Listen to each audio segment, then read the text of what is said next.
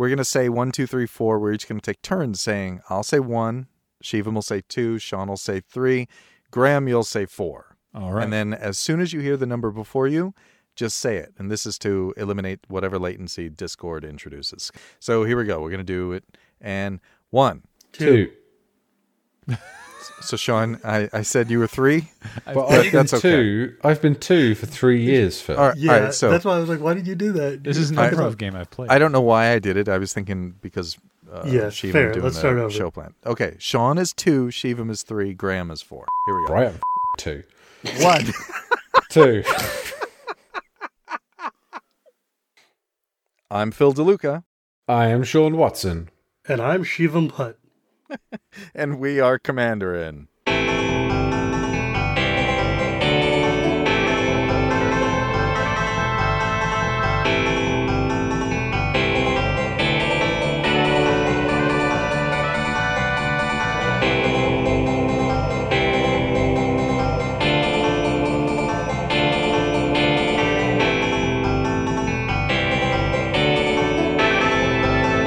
Mandarin.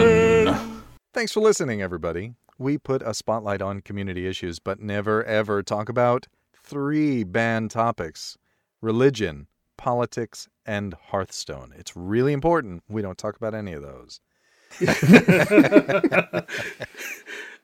He says this, as, of course, as we approach the one year mark of my Yes, being on the podcast. As we approach that. So, if you like what you're hearing, which may or may not include religion, politics, or Hearthstone, you can support us by giving us five star ratings wherever it is you get your podcast from. We will occasionally read these out. And of course, it's comments like that on iTunes that led to our standard closing on the show. It's hilarious. Um, you can also tell a friend Indeed. about the show. Please tell all your friends about it because we are a family friendly podcast, but we do uh, get salty sometimes. We just don't swear. yeah, and, and if you really want to support the podcast, you can visit patreon.com slash commandarinmtg. Don't forget to visit us on YouTube where you can comment, rate, and subscribe. We have a wonderful show lined up for you, and this time, Shivam is going to introduce the show. Yay! It finally is my show, except for all the other times it was totally my show. It feels like, remember, there was a back to back weeks of Gavin and Ethan. So, but this time I came up with it, and it's going to be a good time because this is my favorite topic nostalgia for magic. So, Masters 25 just came out, and I thought it would be super awesome to go back in time and talk about some of our favorite cards from the dawn of magic that have never seen a modern border, that have never seen the light of day outside of your bulk bins. And as it happens, while I was brainstorming this show, I was watching Game Nights, the show put on by our dear, dear friends over at Command Zone. And the episode they had featured our special hmm. guest here using a brand old deck featuring one of my favorite legends from childhood, the Grand Chromium, one of the worst cards ever printed. that is also one of the best cards ever printed. And a lot of our fans have actually requested this guy to come on as well. So I am very, very pleased to welcome Loading Ready Runs Graham Stark to the Commandarin podcast. Hello, Graham. Hello. Hmm. Thank you so much for having me on. Our pleasure. Oh, it's our pleasure. We're super excited. I should also mention that Graham hosts the podcast Tap Tap Concede, as well as a weekly magic stream and, you know, a bunch of stuff for WotC. Yeah, we're just really happy to have you here. So maybe you can tell the audience that doesn't really know you what you guys do up there. We do an awful lot of internet content. Um, depending on who it is I'm talking to, I will describe ourselves variously as either content creators or, if I want to go a little bit more pro, a video production house, or to most people younger than me, we are YouTubers and streamers. it was at GP Portland, actually, the team limited GP for, I guess it would have been Corset uh, 2015, the one with triplicate spirits. Um, and I was doing some work on a laptop in the lobby, and a, I want to say a 14 year old just sort of leaned in and was like, Hey, are you that YouTuber? and I went, Yes. And he said, Cool. And then left. And I'm like, Well, I, I, that was probably for me. But um, Are you sure he didn't mistake you for a PewDiePie, the only other YouTuber I know. I don't yell nearly enough. we, uh, I, I would say we are entertainers. We we make a, a variety of different entertainment, generally speaking, comedy, but we have a large density of Magic the Gathering stuff as well. Like she even mentioned, our podcast Tap Tap Concede, which is just casual Magic chats. But we we have a second podcast called North 100, which is specifically about the Canadian Highlander 100 card singleton format. We have a weekly Magic Online stream. We have a weekly paper Magic stream, and we make the show Friday nights for for Wizards of the Coast. So we we do we do a lot of stuff with WotC and with Magic, and it's been a lot of fun. We we get a lot of people.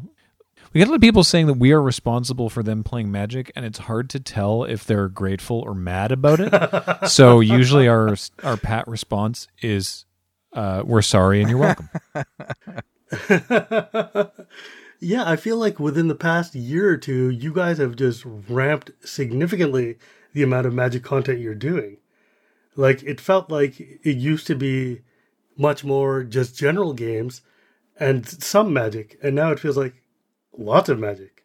Well, we added the second podcast, which definitely adds a big density to the YouTube channel, but also the streams, because we used to have a weekly stream where we did tabletop gaming, and that was either board games or magic. And we have lots of fans who don't like magic, and you know I don't get it, but that's cool. you know they're allowed to not actually be into it. And whenever we would do magic on the tabletop stream, they'd be like, "Oh, it's a magic episode." But then whenever we would do, you know, like Betrayal at House on the Hill, all the people who really just want to see us play magic were like, "Why aren't you playing Commander?" So we were like, "All right, all right, hang on, hang on. We're going to do a stock split." And so now on Wednesdays we do just tabletop and no magic. And then on Friday nights we do just magic. So, you know, there's that. Also, I guess I should have mentioned the pre pre releases. That's the other probably Yes. most notable public facing magic content that we do, which is um, They're yeah. wonderful. I absolutely love them. thanks. We really enjoy them too. This was uh, this was a brainchild of uh, of our man James, and it's basically um, we, by the grace of Wizards, have access to the cards a week ahead of the pre-release. So we jokingly call it the pre-pre-release, and we bring guests in from out of town. Uh, usually four guests, one person from Wizards, and three sort of notable community people that some number of other folks have heard of, and then we uh, we get to do like a pre-release, like an eight-person pre-release ahead of time, and be the first time that anyone outside of WotC gets to play with the set. And actually, I guess I should mention our next one is coming up in April because it's Dominaria. Yay. Yay. Yeah, the pre pre releases are great. But the two things that uh, attracted me to you guys in the first place was uh, one, you did a crap shoot about deck names some many years ago, which was absolutely hilarious. Yep. I really ought to link to that because I'm not going to just retell a joke because that's really silly. But the second thing is the thing that probably most of the non Magic playing audience knows you for the gigantic charity you do playing the world's worst Yeah. video game. Oh so, yeah. uh, can you briefly share what you guys do for Desert Bus for Hope? And then we'll get on to talking about yeah. Magic. So Desert Bus for Hope, which again, the name of which was intended to be sort of silly. The idea that you know that like there are serious charity things that are like something or other for hope or something for you know for the cure or whatever, and we decided it's Desert Bus for Hope. Uh, basically, yeah, we play like you said the most boring video game ever made. It was a game designed by Penn and Teller that was never actually released for the Sega CD, and you play. It, they call it a they call it a Vera simulator because it is meant to simulate driving a coach bus between Tucson, Arizona, and Las Vegas, Nevada, at 45 miles an hour in real time. Real time. So it takes it takes eight hours. The bus has a slight list to the left, um, and you have to keep. So you can't just tape the controller down. You got to keep correcting to keep it on the road. And then when you get to the end, you get one point, and you turn around and go back. It's a perfectly straight road. There's no traffic. There is nothing of interest in this game. It is the most boring game ever, and we play it 24 hours a day until people stop donating money to Child's Play, which is a charity that uh, gives toys and games and financial support and just general support to children in children's hospitals and domestic violence shelters. You have donated a lot. This year was our 11th year, and we raised over $650,000. That's, Nice. That's incredible. It's it's a week of anarchy, and it's it's a it's a heck of a thing to watch. I'm told. And Oh, driving it's, a it's bus. wonderful. I, I basically mainline it while it's on. I watch it basically at work and at home. It's like sketch comedy and insanity and just absolutely the most ridiculous thing. It makes me want to actually volunteer and come up to Canada and like help you guys lose your mind slowly over the course of 12 days or so. Uh, it's like watching the reverse Olympics. It's just like complete, just bonkers town. But you have to do it without crashing or running off the road. Yeah, well, I'm not going to say crashes don't happen. in the game, when you crash, you, you a tow truck shows up and picks you up and tows you back in real time. But uh, we usually just reset the we usually just reset the system and start over. I didn't realize it was in real time. That's, of course it would be. Why wouldn't it be? Have you ever thought about buying a real bus and doing the actual journey? We Or have. would that be too exciting? it's it probably it would be far too interesting. It's been suggested certainly, but also just getting internet there, uh, like state. Well, I, I guess it's getting more and more feasible these days, but with IRL streamers. Playing Desert Bus on the actual Desert Bus. Yeah. Eh? I'm not going to say we haven't thought about it. I don't think it's I don't think it's high on our list at the Yeah. moment, but eh, we'll see. And that is the uh, Penny Arcade charity event. Yeah, right? it was um, it, it was kind of funny. It's uh, they started the charity. They're not like directly involved with it day to day, but they they they founded the charity because of a uh, there was an article in a Washington State newspaper that basically, and I'm sure that we've all seen stuff like this. It basically sort of painted all nerds or geeks or whatever, people, specifically people who play video games, as basement dwelling troglodytes that will never contribute meaningfully to society. and they said, "Well, we can we can do that." And uh, they just did it as like an Amazon wish list toy drive the first year, which resulted in uh, Mike's garage being so immovably full of toys Yeah. that they were like, "Okay, this we need to actually get people to like run this as a thing." Which is amusing because the reason that Penn and Teller originally made Desert Bus for Hope, the game, was in a similar vein in response to, well, I realize this is one of the banned topics, so Go ahead. It's, it's It was it's anyway. It was it was Janet Reno uh, was talking about at the time. It was Janet Reno and and a younger Hillary Clinton were talking about basically violent video games and they're training people to do the things that are in the games and that she alleged that they should make video games that tra- train people how to do useful things. And penn and teller were like well that's a fundamental misunderstanding of what a video game is supposed to be which is meant to be you know an escape. And so we'll show you what that kind of video game would be. Here here's a here's a video game about being a bus driver. It sucks. And uh, we didn't even re- we didn't actually know that's why desert bus was created originally. When we started it we were like we like we we do comedy and video game stuff and like helping children in hospitals so this makes sense. But it turns out there was actually a a really entertaining sort of connection there in the the the origins of these things so That's pretty great. worked out Yeah. well It sure has. Yeah, I mean, it's definitely a fantastic charity. I love love watching it. But in uh, interest of stroking my own ego for a second, about one year ago from the point of uh, this recording, I got to be on Tap Tap Concede, which is one of the coolest things I've ever gotten to do.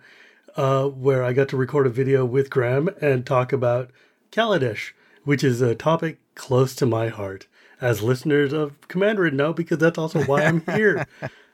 So we'll throw a link to that up in the uh, show notes, and y'all can watch it so that I don't relive my dreams from Graham, last he never stops talking about it. He starts every show with, "Well, this isn't as cool as being on Tap Tap Concede." I mean, nobody can see me. they are legitimately some of my favorite episodes.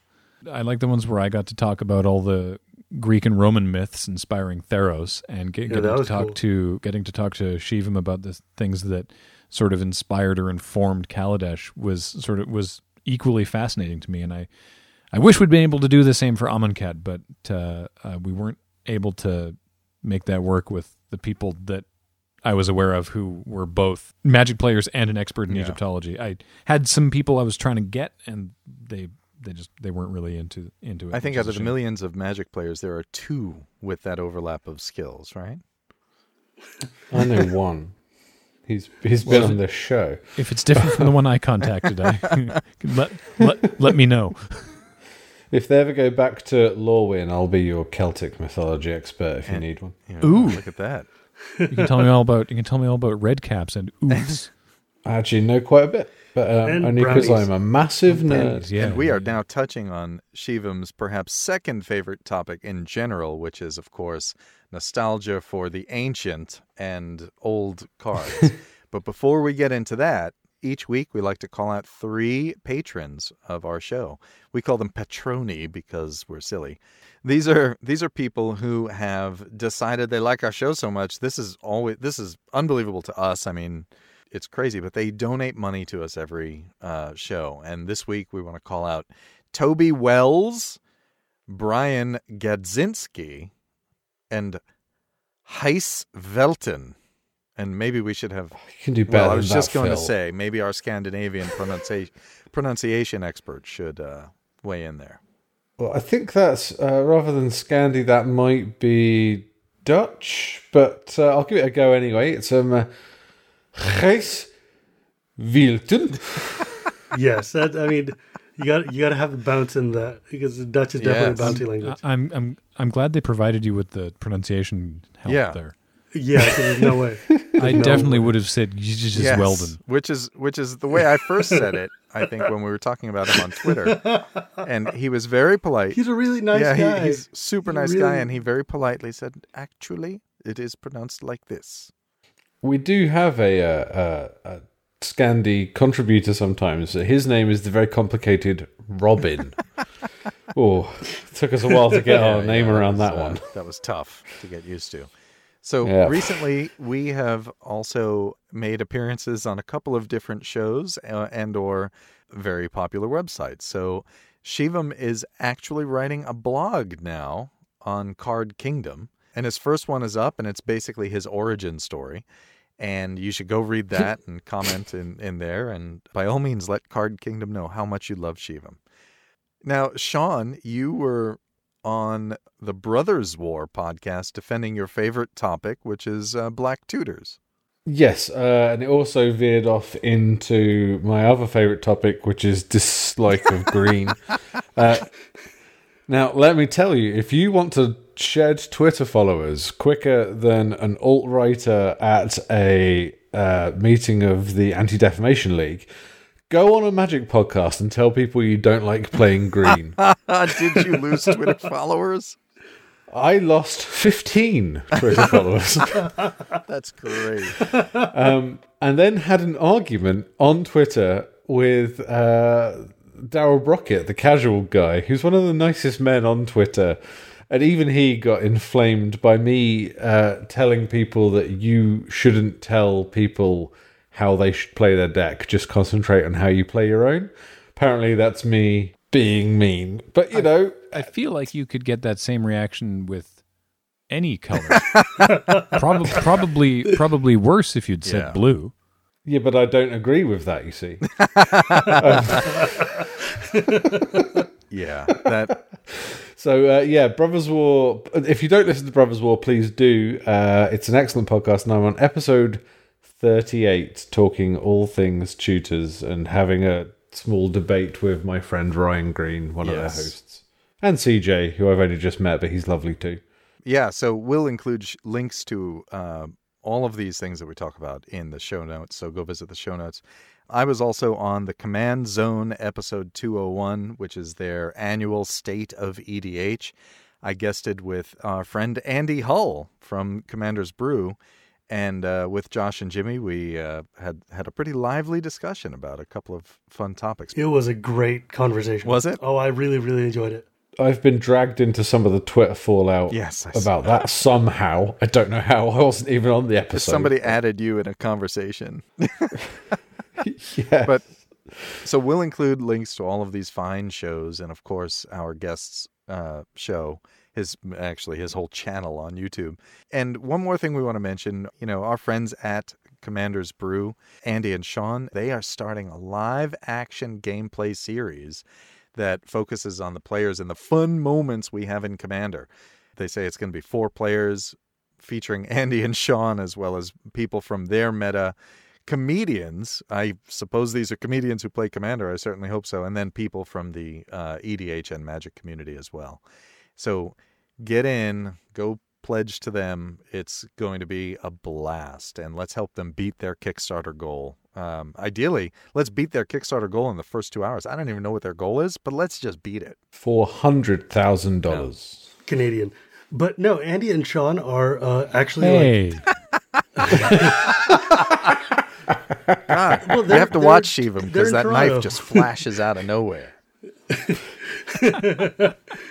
look, uh, Andy and Sean are uh, two Toronto area like actor improv comedians. They're hilarious people. If you don't listen to their podcast already, and um, getting them and other improvers to play games together is probably just a recipe Yeah. for good times. Yeah, I know. Uh, I've I've personally played with both of them at GP Vegas, and they are hilarious to play with. So, a video of them playing with other funny people. My goodness, it's going to be great. And we could always use more Canadian content Yeah. in Magic. He's trying to take that knife out now. the CRTC is a real big fan of that. That's why did I say no one's going to understand that reference if you're not from Canada. Uh, the CRTC, it's like our uh, FCC. Federal Communications, yeah, FCC. It's uh, Canadian Radio and Television. Anyway, um, they uh, mandate that a certain percentage of broadcast content must be what's called CanCon or Canadian Yeah. content. So anytime anyone from anytime any TV or music gets like decently popular, people like broadcasters in Canada are really excited about it because it means they can play something that is Canadian but the people also like. That's amazing. Yeah, Nickelback. Nickelback. a significant amount of the children's programming I used to watch was uh, CanCon stuff, like Sharon Lois and Bram, etc. Well, maybe you can give them some advice, Graham, when they start up. I have some amount of advice playing Commander with improvers, yes. some, amount, some amount of advice, sorry, experience. It's a it's a it's a winning combination. I, I can't wait to see what their how their Now, thing goes. now Shivam referenced um, you're appearing on game nights with your Chromium deck, right? yes, indeed. And Shivam, what was it about that episode that gave you the idea for this show? Thank you, Phil. Uh, it's a great transition. So, um, Game Nights, which is the uh, show that Jimmy and Josh put on, uh, they have a conceit every episode, and this episode was tied into Masters, and it was also tied into nostalgia, right? And in that, I saw that Graham was playing an entirely old border deck using Chromium, which was one of my favorite artworks from Legends. And it was a deck full of the jankiest stuff I'd ever seen in a commander deck. And it was doing some absurdly ridiculous things with fun cards that you would totally forget, like Kumbaj, which is from, you know, uh, Arabian Nights with the Popper All Star. I just thought it was super neat, and I would love to sit and talk about what it's like to force yourself to play with ancient cards and to see what kinds of things you discovered when you were trying to, you know, dig up these old cards to make a deck. Because obviously it didn't suck. It definitely, it was definitely fun to watch. It was interesting. It's there's a line I said in the interview that I didn't end up using in the final edit, which was because this episode is about nostalgia. I decided to make my deck using only the old border, and I regret every decision that brought me to this point.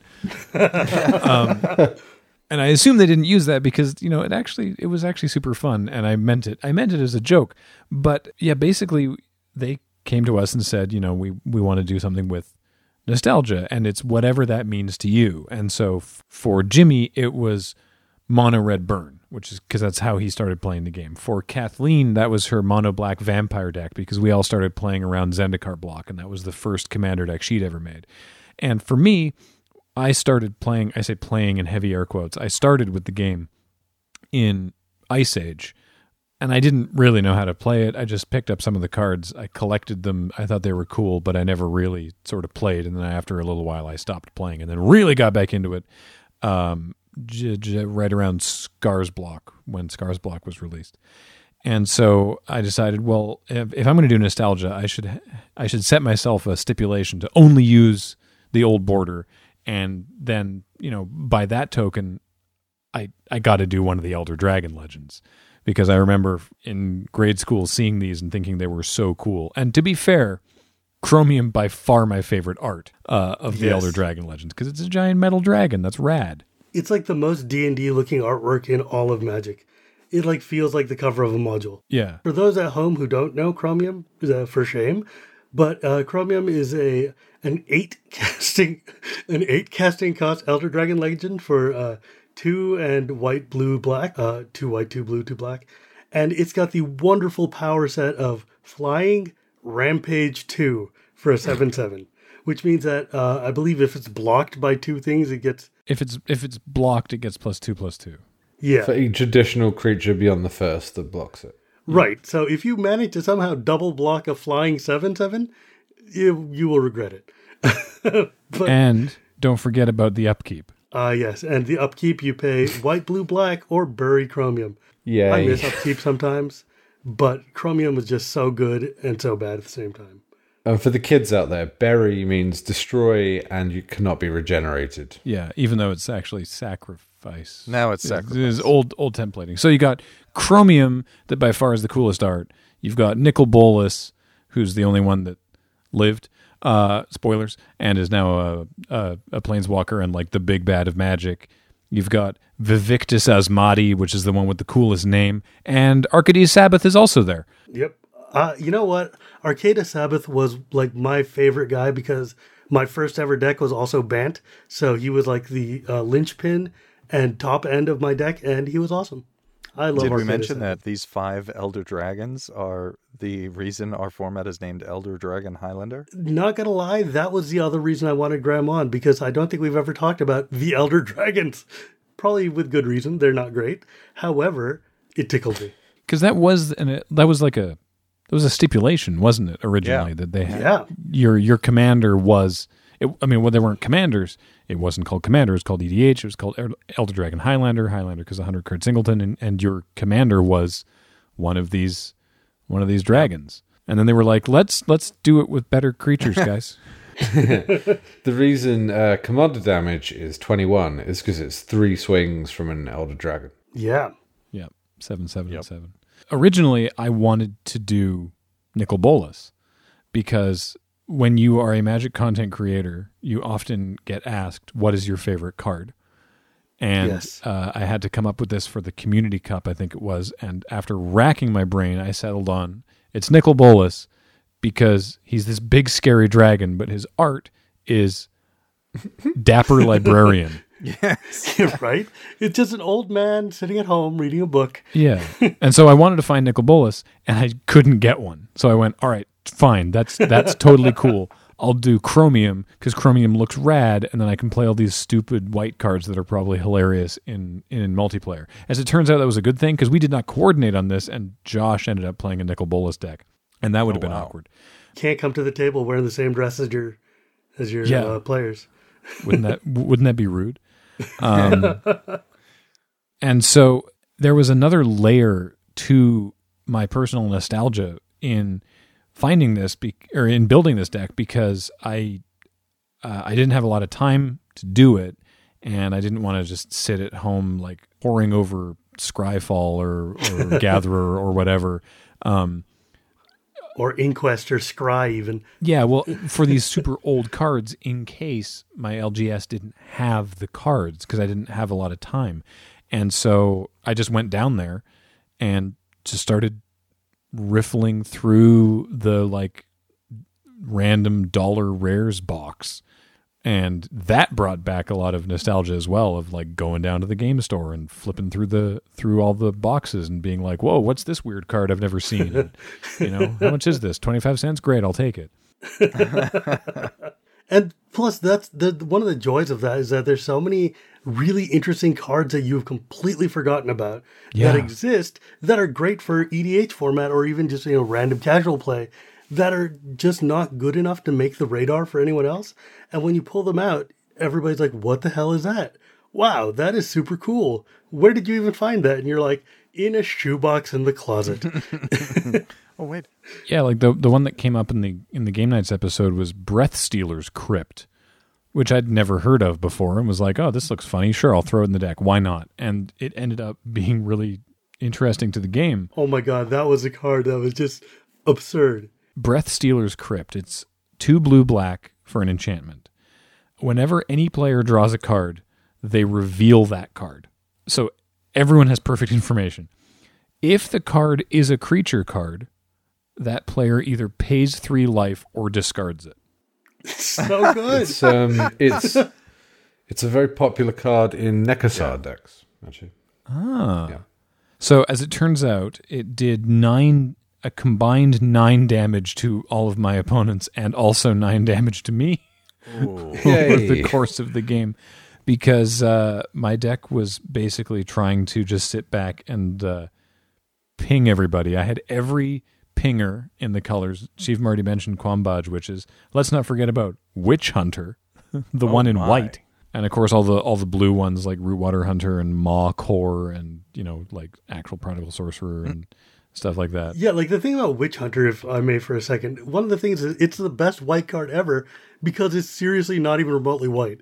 Two and two white for a guy that taps to do one damage to target player, or you could pay three, uh, one and two white to bounce a creature to an opponent's hand. That is literally like the most not white you can get. This is like red blue. The, I was the say, dude. is Yeah. really? Yeah, exactly. It's so great. And it you know it's like a mana tithe. You never expect it and you're like, what? Why does that exist? And you're like, the dark. I That's guess we'll why." never see that reprinted. Oh no. He's right up there with Preacher in cards that are never gonna show up. Someone up lost a finger for Witch Hunter. dude. If you ever go back and actually read the set list for the dark, which we should go do a set review for, there are cards in there that are just like, I I don't Yeah. understand. How did this happen? Yeah. Maze of Ith. Yeah. And so then I also had all the like all the rack and or Black Vise effects, which turns out uh, the errata on the or the oracle text on those, I think it did actually errata, are not as good as it reads on the card because you have to actually pick one player, and I thought it was Ugh. every player. But there's other cards like Pauper's Cage and stuff like that that are every player, so uh, it was still super fun. That's amazing. like when you watch this deck in play, it just felt like the most trollish kind of low budget deck you've ever seen because it didn't do a lot, but what it did was just like monumentally annoying in very small ways. Yeah. It was like just like a whole ton of like stepping on a rock that just happened to be like on your ground from like next to the front door or something. You're like, oh, that's irritating. It's not enough to, for me to scream, but it's irritating. And like all these little things just kept just uh-huh. adding up to being super irritating in such an amusing way. And it really just reminded me of the joy of Commander, which is like sometimes there's just going to be somebody at the table who's playing a deck full of trash and it's beautiful. And I was really able to ram, ram some stuff out with my depletion land. Ah, yes. yeah, Uh, I can't believe you're running those. I've got. I think I had two of them. I don't know if I had all three, but yeah, like uh, Saprazzan Skerry. It's a land. It comes into play tap with two depletion counters on it, and then you can tap and remove a depletion counter to add two blue mana to your mana pool. And then if there's no counters left, you sacrifice it. So you only get to do that twice. But that little extra bit of ramp let me get a bunch of mana rocks out. So you know it, it, it, it went okay. Those have found latter day popularity in Atraxa decks. That's right. Oh, yeah. because you can just uh, use the proliferate and add more counters to these guys. And keep having an extra depletion counter. oh, that's a that's pretty cheeky. I'd never yeah, even all thought the of that. depletion lands are uh, pretty popular these days for that reason. I did have a peat bog. That's the black one, and I don't. Oh, Pete I don't yeah. think I had the white one, so I don't recall the name of it offhand. Fluffy Sheep's Meadow. That's pretty much it. Presumably. Wow, that's uh, that's cool. and I knew that this would lead right into the topic I actually wanted to use you as a Trojan horse to talk about, which is my favorite thing in the world, which is being old. Masters just came out. Dominaria is about to come out.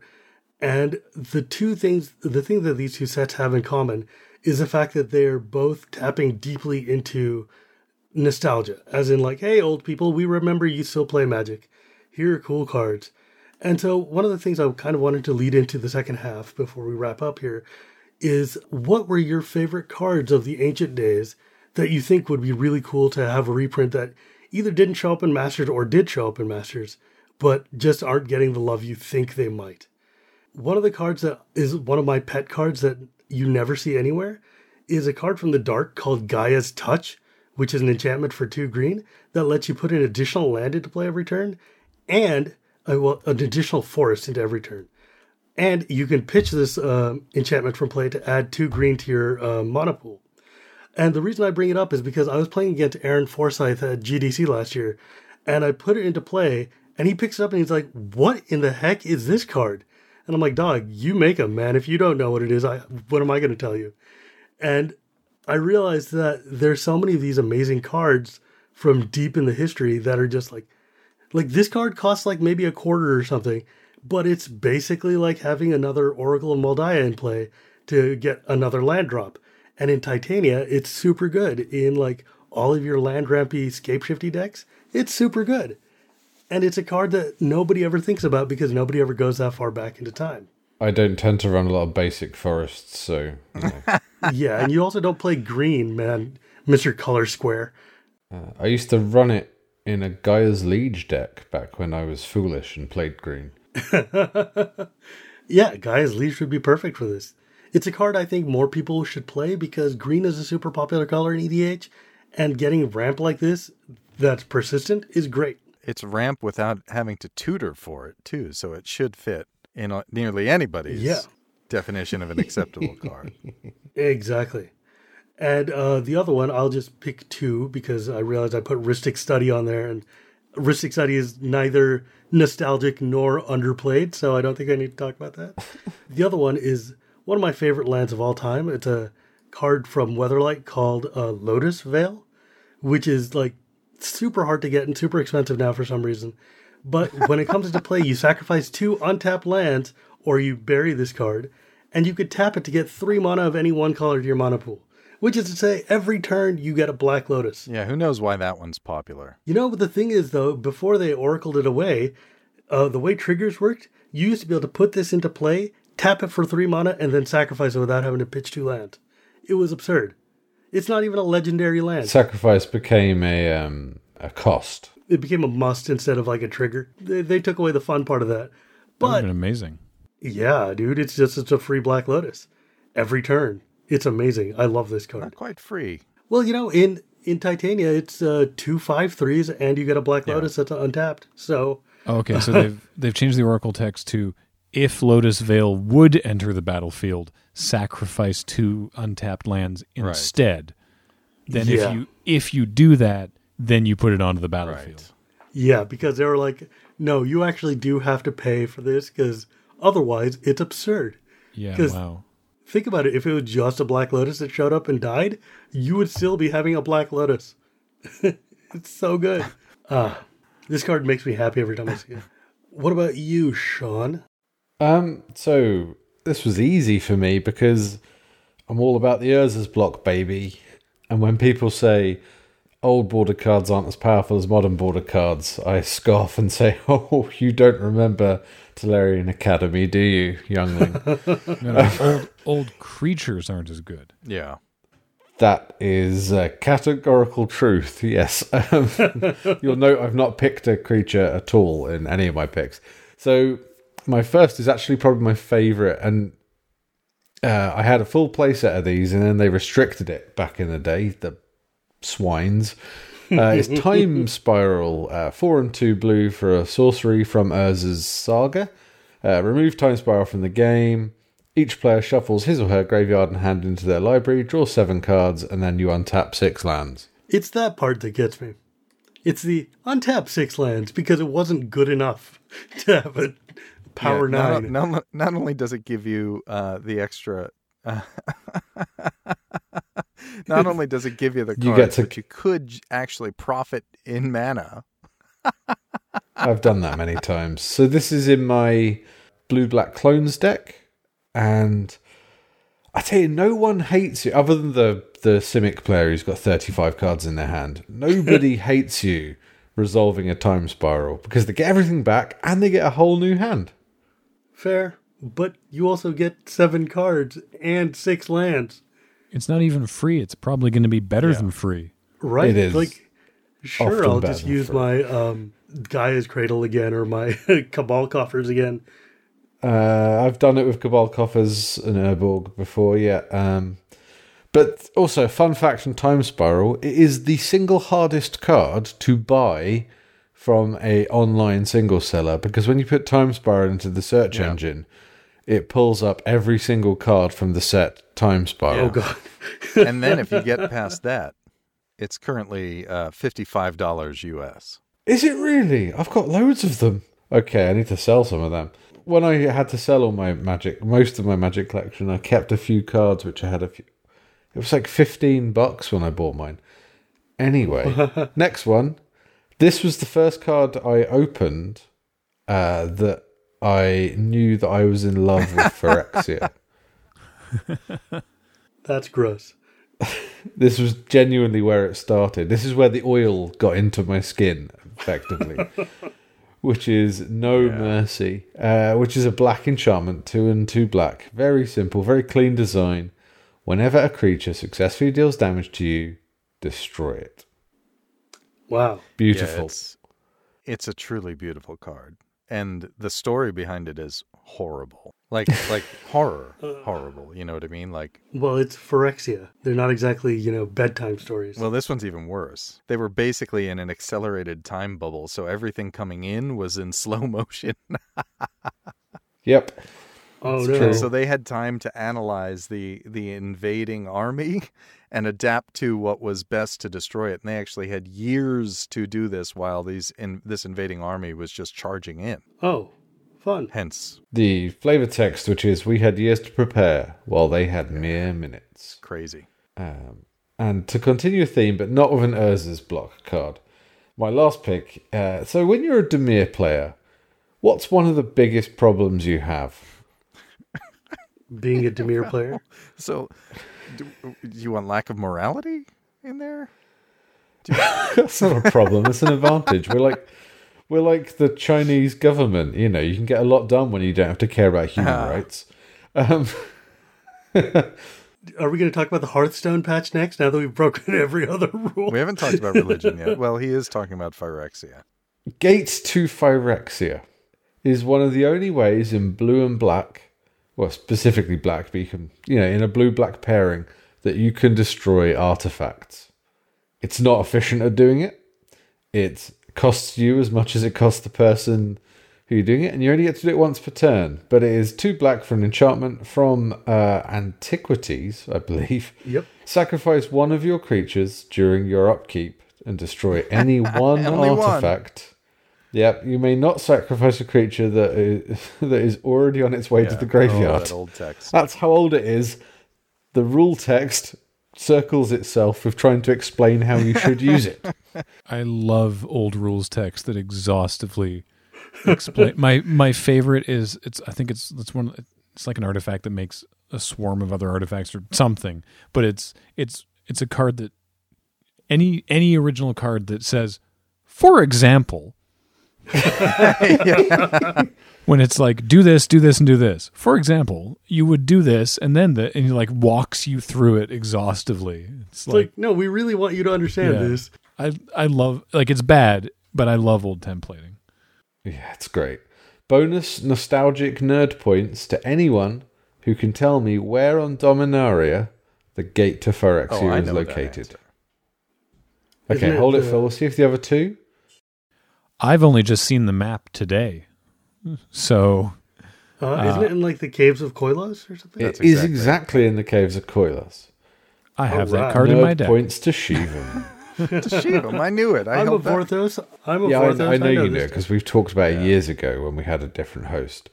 Um, but uh, yeah, no nerd points for you, Phil. Anyway, they're my three picks for my favorite nostalgic cards. We've got power, we've got expensive power, and we've got obscure jankiness. Let's be honest. Gate to Phyrexia is not among your favorites because of the Phyrexian reference. It's because of the reference to warm grease on your face.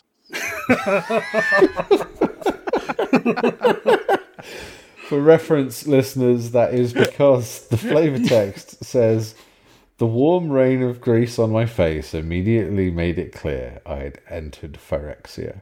I mean, if that's what you want to call it, buddy. Ew. exactly. Or a gentleman's special interest film. yes. Oh God. So Phil, save us from yes, the grease. I please. will. Um, because there's a. Uh, it seems as if there's a greasy conspiracy afoot.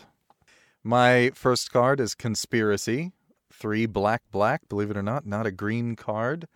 As my first, and I love it because it supports tribal, right? As conspiracy comes into play, choose a creature type, creatures you control, and creature cards in your graveyard, hand, and library are of the chosen type. So not creatures that not your creatures that are exiled. No, just every other creature that you brought to the game. Uh, and this is an enchantment. It's really, really useful in tribal decks. What is happening in this art? So you remember the warm Yes. grease from before? I believe those goblins are going to. Anyway, Is the conspiracy that suddenly everyone involved in the the whatever this monarchy is are actually goblins? Yeah.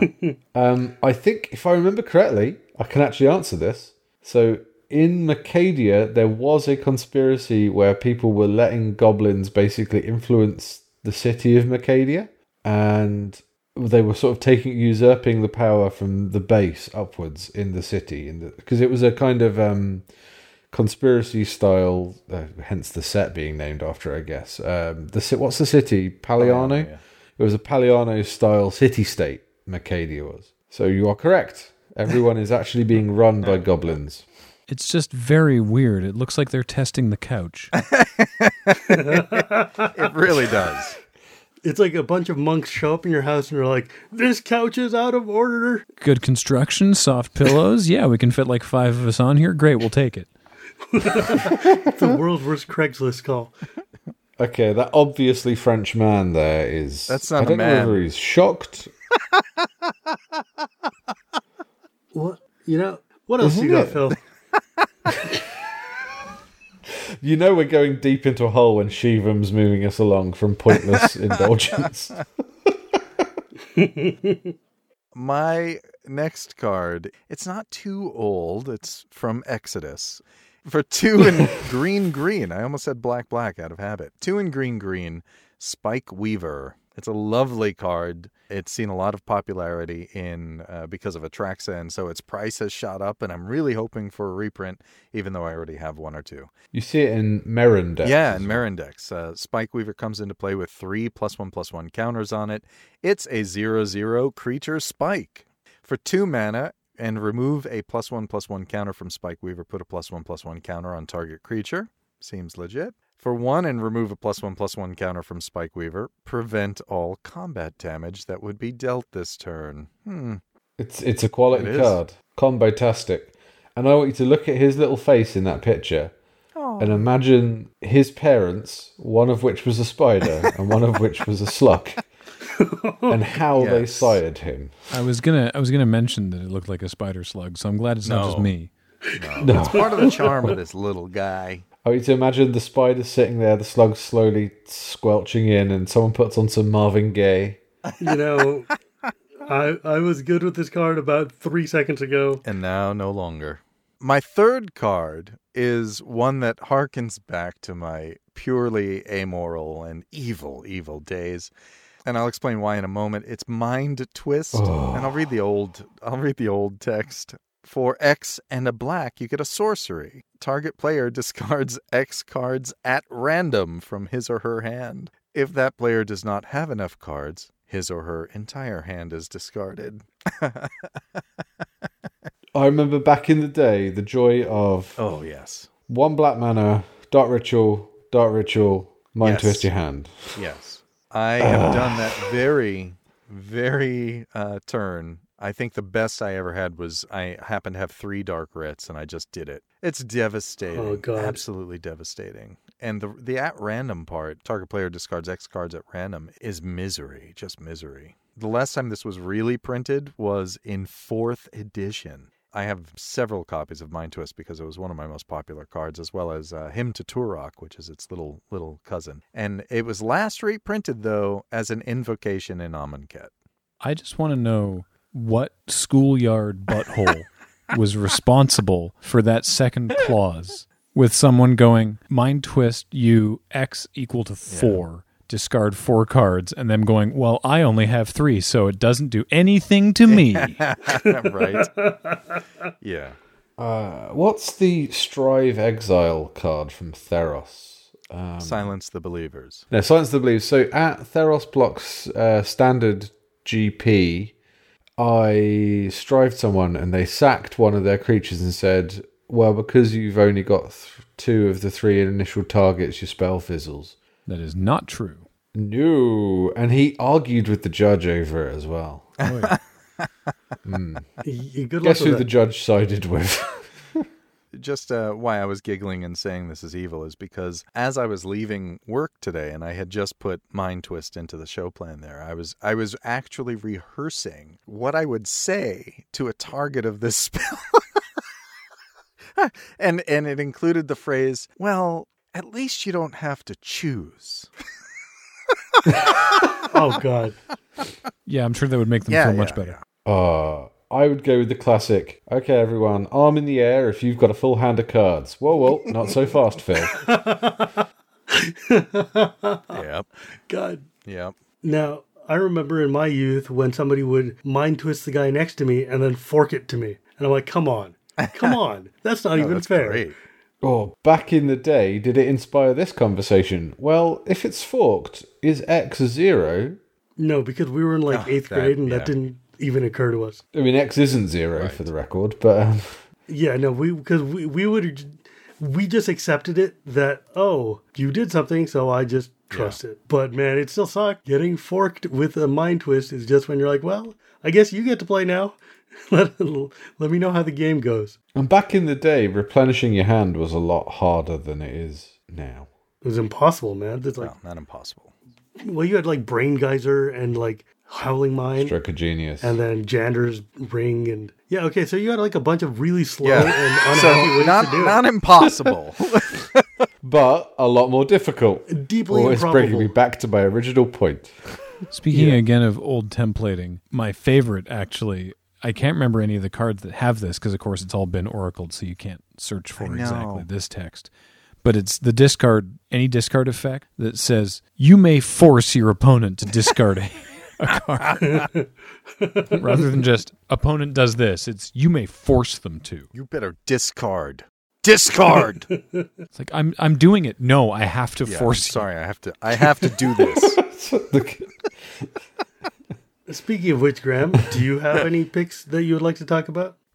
Well, I want to uh, give a shout out to James and his card. Uh, whenever he gets asked what his what his favorite old school card is, um, James is another member of Loading Ready Run. He does the. I mean, apart from all the other things I mentioned, he does the uh, the Magic streams with me every Thursday. In the same breath as I answered Nicol Bolas, the original printing um, for that question, his answer was always force of nature ah, uh, which was Nice. the uh, which has been reprinted as recently as oh goody ninth, edition. Yeah. So you know not the most recent, but the original art looks like Swamp Thing, and it's two green, green, green, green. So six mana for an eight eight with That's a trample. bargain. That's just that's Oh, yes. too too busted. It's It's a it's- bargain at twice the price. That's too good. So uh, at the beginning of your upkeep, it deals eight damage to you unless you pay green, green, green, green. It's glorious. I love that card. It was like unbeatable back in the day Oh, until yeah. I pulled my Swords to Plowshares, and it's like, oh well, I guess all that mana you just tapped, you gain eight life, and they just look at their hand and sigh. I like that the original alpha printing didn't even use the mana symbols. It said you must pay G G G G, just a capital G. Also, it noted you may still attack with force of nature even if you failed to pay the upkeep. yeah, it just punches you really hard in the crotch. Actually, real quick, just while we were talking about templating and streamlining stuff, can I talk briefly about some new templating changes? Sure. Uh, well, so they've they've changed because you were talking about um, Lotus Vale, and you were like, oh, and you get to add that mana to your mana pool, and I didn't want to cut in, but I was like, actually, it's just add now. Oh right, Yeah. they took away the, The mana mana pool. pool is the Yeah. is the secret game effect. Mm-hmm. They say that, but I'm still going to be adding things to my mana pool. It's hard to break 25 years of habit. Yeah. But when you look at like for instance the new way they drew like the Elvish Mystic, which is just tap, add green. And I'm like, well, fair. I get it. It's clean. But the mana pool, it's got it's got heft to it. It's got like an a flavor and it gives you a sensation of something happening. So apparently, the the reasoning for this was that some new players, and I've never seen this personally, but people say that all the time about stuff that happens in Magic that uh, that, that they wouldn't experience Yeah. on their own. But anyway, the point is. New players apparently have misinterpreted cards like Elvish Mystic and Llanowar Elves that they're just the area where they keep their lands is their mana pool, and they they believe that if you tap to add oh, green to your mana pool, they get to tutor for a forest. Oh wow. Well, I I mean we did that in 1993 because we didn't know any better. Actually, I've taught numerous people how to play Magic, and when they see that, that's what they think it is. Hmm. Like Elvish Mystic was in some of the not starter decks, but Intro intro, intro decks. decks, right? The sample packs they were, uh, sample decks they were called. Every time we played a green sample deck like that, the person would tap and just immediately go looking for a forest, and I had to slap the cards out of their hand. That would be amazing. It would be pretty amazing, and it would be totally in line with you know Green's power level. So, and- but yeah, I mean, I I've seen that myself. I get it. Hmm. Graham, Yeah. talking great nostalgic cards. Did you run in your Chromium deck uh, the Golgothian Sylex? No. It's a powerful nostalgic is. card that I think we should at least give a nod to on this episode. Uh, oh wow, that's uh, just it's it's a it, it sure is a bowl or I guess a sylex. Uh, It's So quality as well. four mana artifact or mono artifact as it was originally. It is a mono artifact. For one and tap, each non-token permanent with a name originally printed in the Antiquities expansion is sacrificed by its controller. Eat it, strip mine. Which includes itself. It was originally in Antiquities. Now, why would I not have run that? I can't fathom. Be- I mean, it's absurdly expensive, probably. No, I'm still waiting for the Homelands chime that destroys all permanents from the Apocalypse expansion.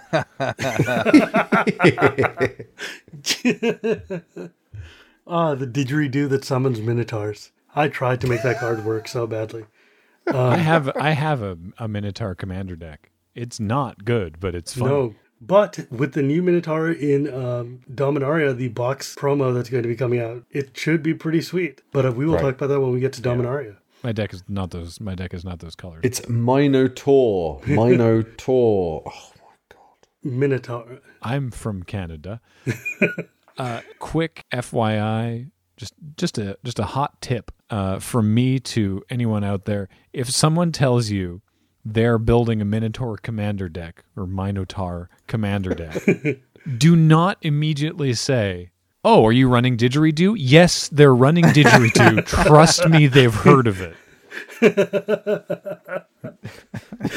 There's like not much other reason. yeah, Well, it's like making a dwarf a, a dwarves matter deck, right? It's like, yes, you're going to be running dwarven miner because literally there's like 12 dwarves in magic. If you want to make a deck, that's what you got. Minotaurs aren't exactly a deep tribe. Do you have any other ancient cards you'd like to talk about, Graham? Oh, probably. Like, like what would what would your top favorite card be? Your top ancient card, rather. Top ancient. I mean, it's I, it's. I think it's still just the old the old printing of Nicol Bolas. I actually have a print. It's not a good quality print, but it is signed by Edward Beard uh, of of that art.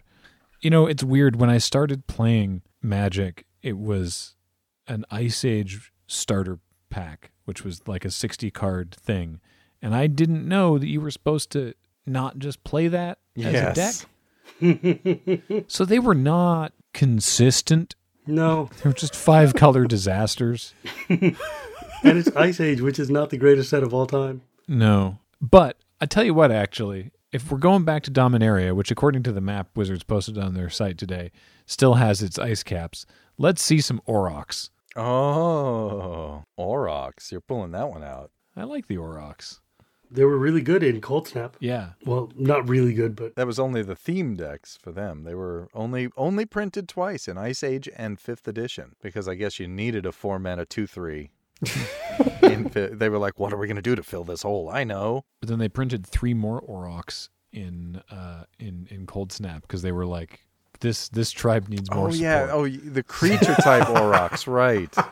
yeah. yeah, Let's see. Aurochs Herd is so Oh. good. By that I mean decently okay and not terrible. Let's see. Uh, let's see the uh, legendary monogreen Auroch. Yeah, we need an Aurochs From, lord. uh, You're right. Yeah, yes, right. I would love to have a big old cow as the or just walking around. I mean, Aurochs herd would let you get more Aurochs, and then when it attacks, it gets stronger for every Aurochs you have. It's just like having Cawblade, only Cowblade. and uh, no. Oh my it god. was so good. That's peak episode, guys. Cowblade. All right. We're not beating that. okay, man. Yeah. All right. So, Masters 25 came out. It's really fun and also really weird at the same time. Do we have any thoughts about that? Can I say I love, I love, love, love the watermark Yes. use Yes. on Masters 25. Yes. It is great, and I actually I've been enjoying. I've been quite enjoying drafting the set as it happens. yeah, I've been enjoying playing it. It's really cool. Um, the brainstorm that's in there is Gorgeous. maybe the one of the prettiest cards I've ever seen. I wish there was more than one Arabian Nights card in there, just because the sword looks so sick on Erg Raiders. Um, Erg Raider. Yeah, dude. Yeah. I played a lot of Erg Raiders. I'm not proud, but 1994, you played, what you had. exactly, You played exactly what you had. Can you imagine if they put Bazaar of Baghdad into Masters 25? Oh God. I mean, Things they could have done. they didn't put pyramids into uh, Amonkhet, so There's There's a reason for that, though. There's Yeah, the- support for that deck in the in the draft too. Yep, there is. yeah, The I won a draft last night with a green black cycle things into the graveyard and reanimate them strat. my draft of Masters 25 ended up looking like my first ever deck. A bunch of blue, white, nothing that doesn't let you do anything either. It was pretty terrible. How how'd you do? I lost because everybody else was also playing blue white, don't let you do anything. And when three people at your table are all drafting blue white, that means that you didn't get the best counters. Let's just say that it felt like 1994 because every game went to time mm-hmm. and it just ground out like, okay, well, my wall and your wall stare at each other, and then I counter anything you do, and then you counter anything I do. Oh, okay. Yeah. Yep, that really takes me back. Yeah, it was, it was definitely a lot of Draw-Go. Draw-Go mirrors are exactly why I stopped playing Magic for like 12 years. In which case, gentlemen, I think it's the end of the evening. We've done a lot of hard talking and hard drinking. Let's get wrecked. we need a jingle I for was this. just thinking that. Yeah. Yes. If Right, only we had somebody who could make jingles with their musical abilities. Surely it's either too early or too late in the day for you to get wrecked. He's British. In about an hour, both my children will wake up, and so I- I'm often drunk when I'm looking after them. So it's, Fair enough. a joke, listeners. Uh, so EDH Rect is our game where I use the website edhrec.com to generate the average deck of a commander I have selected. And then you each get two lives, and then you take it in turns to name a card that you think appears in that deck. If you get it wrong, you lose a life. When you've lost all your lives, you are out. Rules are simple.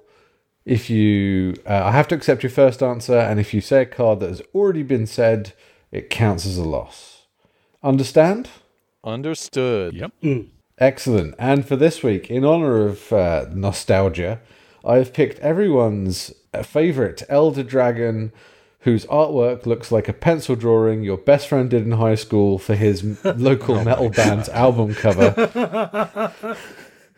it's Vaevictis Asmadi. I loved Vaevictis. And also, this will be two EDH Rex in a row. We've done a big Jund dragon. uh, I'll quickly read him so you get an idea. He's two and double Jund. That's how it should be said. Uh, legendary creature Elder Dragon. He's a 7 7 flyer. At the beginning of your upkeep, pay a Jund or sacrifice him. And you can pay a black, a red, or a green, and he gains plus one, plus zero. And to end a turn. So he's a big pump monster. and he looks a bit like a big pumping monster in his artwork. Um, in honor, we always let the guest go first. And who's the champion out of you two? I believe it's Well, Shivam won the last one, but I wouldn't call him the champion. That's, you know. Well, I mean, you did fall on your sword, so. We played EDH Rect um, as a sample of this show on Brothers War, and let me tell you, those guys are way better at this game than you two. Um, What's the order? it's Graham, All right. then Phil, then I just have to Shivam. mentally get ready for this. So is this algorithmically generated? Yes. Yes, so EDH Rec looks at every deck that's ever been created on Deckstats or TappedOut uh, that uses Vaevictis Asmadi, and then it creates the average deck based off all them. Now, normally it's out of a few hundred or a couple of thousand decks. Vaevictis Asmadi has on EDH Rec a total of 71 decks. Oh, Wow. So should I just try and spike this by mentioning cards that just should be in any EDH deck? you can do that. You can do you can do You whatever can you, Can do. even If you basic think lands? it appears in the average uh, Vaevictis Asmadi deck, you can say it. I've never heard of a commander deck that doesn't run Sol Ring. Sol Ring is in the deck. Okay, Phil, you'll go. Um, I'm going to say cultivate. Cultivate. Du- du- du- du- du, up to the sorceries is in the deck. Shivam.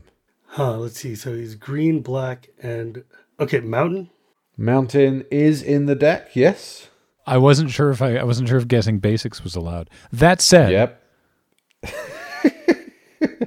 oh, maybe I should save it then. Well, all right. So I guess forest then. In that case, we'll just burn through. Forest through is these. in the deck. All right. Phil, would you, would you like a swamp? Swamp. Swamp is in the deck. There you go, Shivam. See what you get. You see what you get. It just Shivam. loops gets around now. passed has to back make a real guess. Um, let's see. Vaevictis Asmadi. Um, I'm going to go out on a limb here and say Heartbeat of Spring.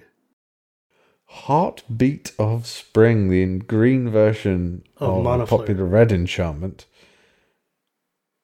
is not in the deck. It should be. Mm, Shivam loses a life. I'm going to say lightning bolt. Lightning bolt. Well, that's not the second word I was expecting you to say there. Um, if I'm honest, lightning bolt, not in the deck. I'm afraid Hmm, interesting. this is a commander deck, sir. Yeah, I know. Most of the ones that I've seen still run lightning bolt just because it's very efficient.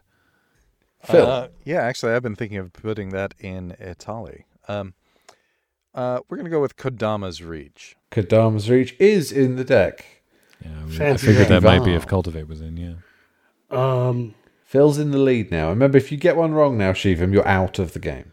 fiddles. Uh, Oh, we're only doing to two life?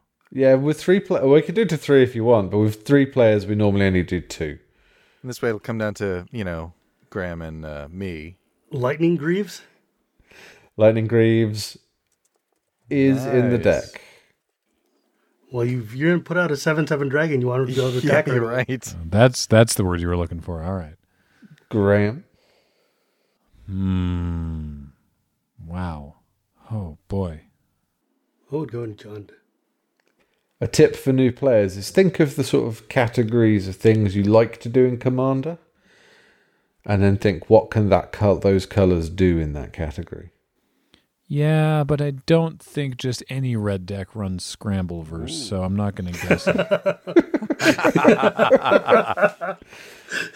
You naughty, naughty boy. I don't know. Oh shoot, what's it called? Um, the Only you can answer that, Graham. the is it Sweltering Suns? Whoa. Sweltering Suns. Now I don't even know what type of card It's, that that's is. the cycling wrath from Amonkhet. I was like, what about Pyroclasm? No, that's too small. So it's Sweltering a Suns is a good card. Going up to my That's a good sorceries. Sweltering Suns.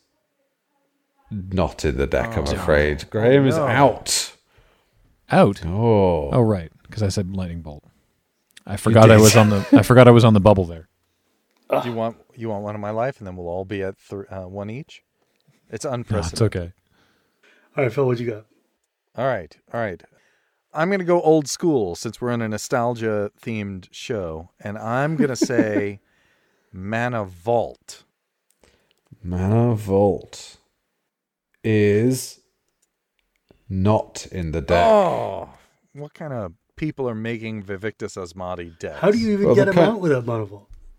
Okay, um, I'm like, who are the type So of it's, people it's who sudden play death Vaevictis? now. Whoever gets one wrong, the other player wins. Okay, uh, let's see. Good here. luck, Shiva. Yeah, thanks. Um, I had a card in mind right now, and uh, Toxic Deluge. Toxic Deluge is. We have a winner, my. Phil. Congratulations. Toxic Deluge is not in the deck. As soon as, I Come said, on. as soon as I said Sweltering Suns, I wish I'd said Damnation. A Damnation is also not in the deck, so you still would have been out, sir.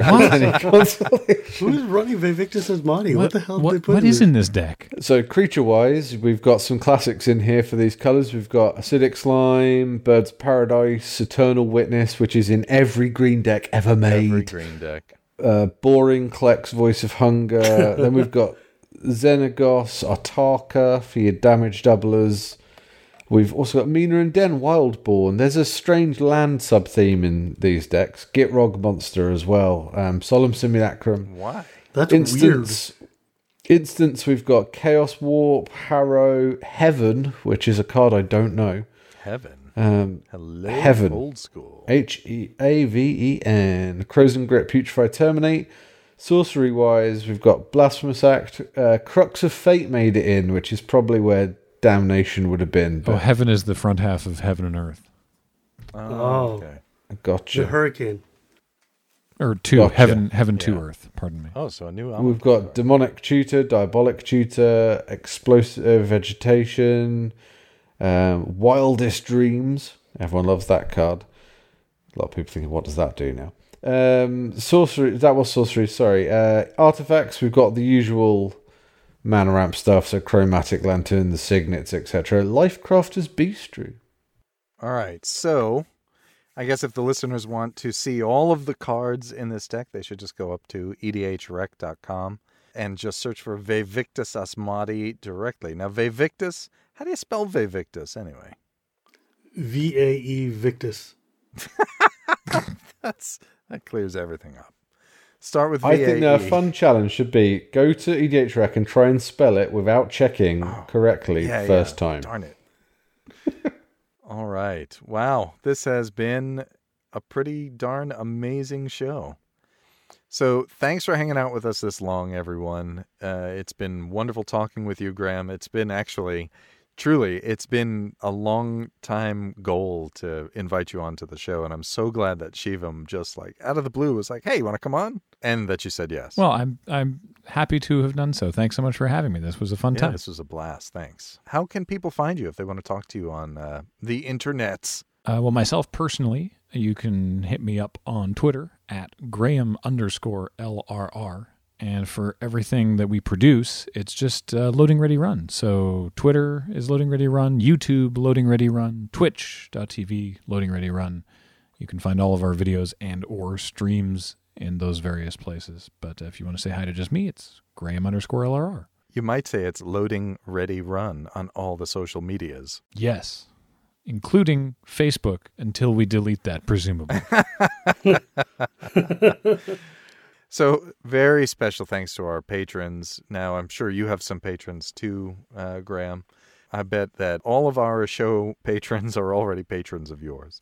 Special thanks to all of our patrons who show their support by donating to us so we can keep on improving the show. Believe it or not, we try to do that. Now, Graham, I understand you have something very special to take us out with. Well, I would- don't know if I would set it up like that.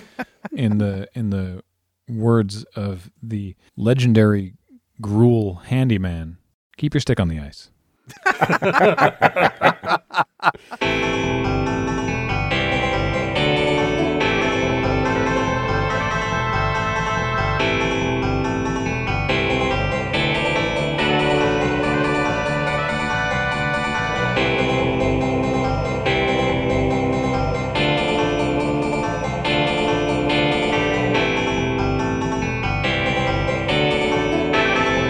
Go, Mandarin!